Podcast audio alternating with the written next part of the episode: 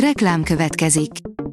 Ezt a műsort a Vodafone Podcast Pioneers sokszínű tartalmakat népszerűsítő programja támogatta, mely segít abban, hogy hosszabb távon és fenntarthatóan működjünk, és minél több emberhez érjenek el azon értékek, amikben hiszünk.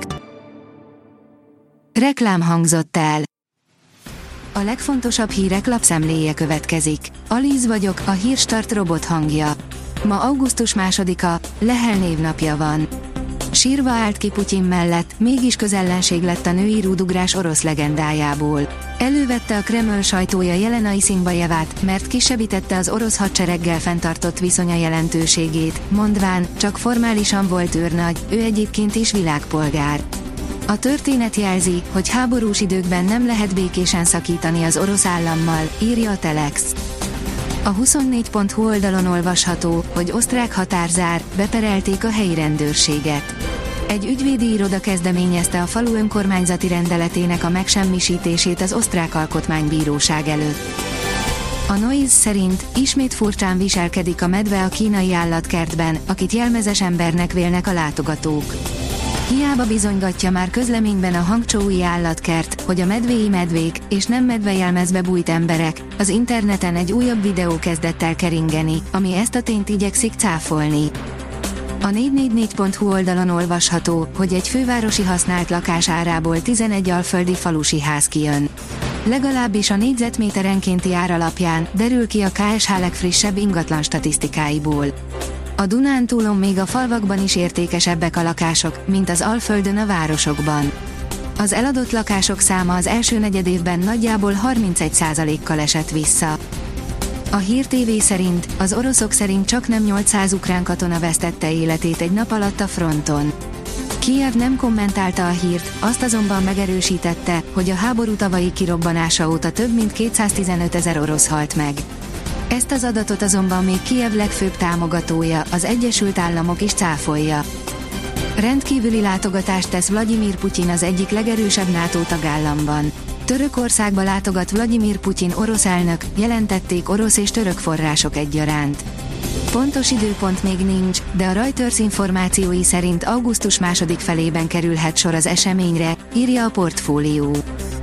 A Forbes írja, hát leforgott az állam kedvenc sorozata, a 10 milliárd forintos hunyadi.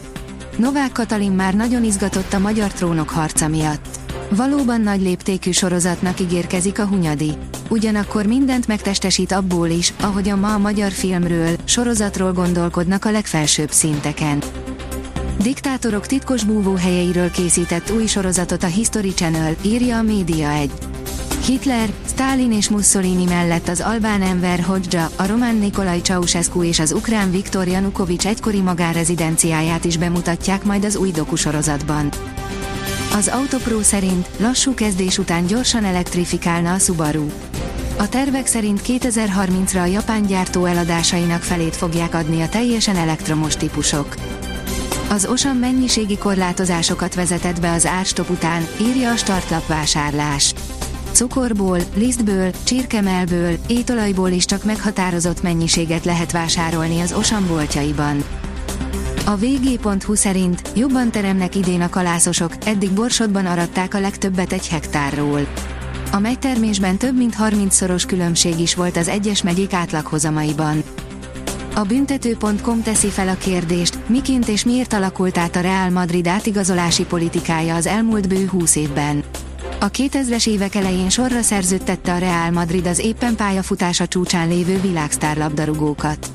Ezzel szemben az elmúlt bő néhány évben az a tendencia kezd kirajzolódni, hogy tinédzser vagy a 20-as évei elején járó ígéretes futbalistákat igazolnak, akik később a blankóknál válnak a posztjuk egyik legjobb játékosává a világon. Az Eurosport szerint Milák Kristóf elárulta, hány olimpiai arany van még benne. Milák Kristóf fiatalkorára elérte azt, amiről minden sportoló álmodik egész életében, 23 évesen aranyéremmel olimpiai bajnok, világcsúttartó, háromszoros világ, hatszoros Európa és háromszoros ifjúsági olimpiai bajnok. Alig 17 éves volt, amikor a nevét megismerte az ország, és azóta is folyamatosan reflektorfényben van. 37 fok is lehet a hidegfront érkezése előtt, írja a kiderül. A pénteken érkező hidegfront előtt hazánk középső és keleti területei fölé melegebb levegő áramlik. Péntek délután a Tiszántúlon a hőmérséklet a 37 fokot is elérheti. A Hírstart friss lapszemléjét hallotta.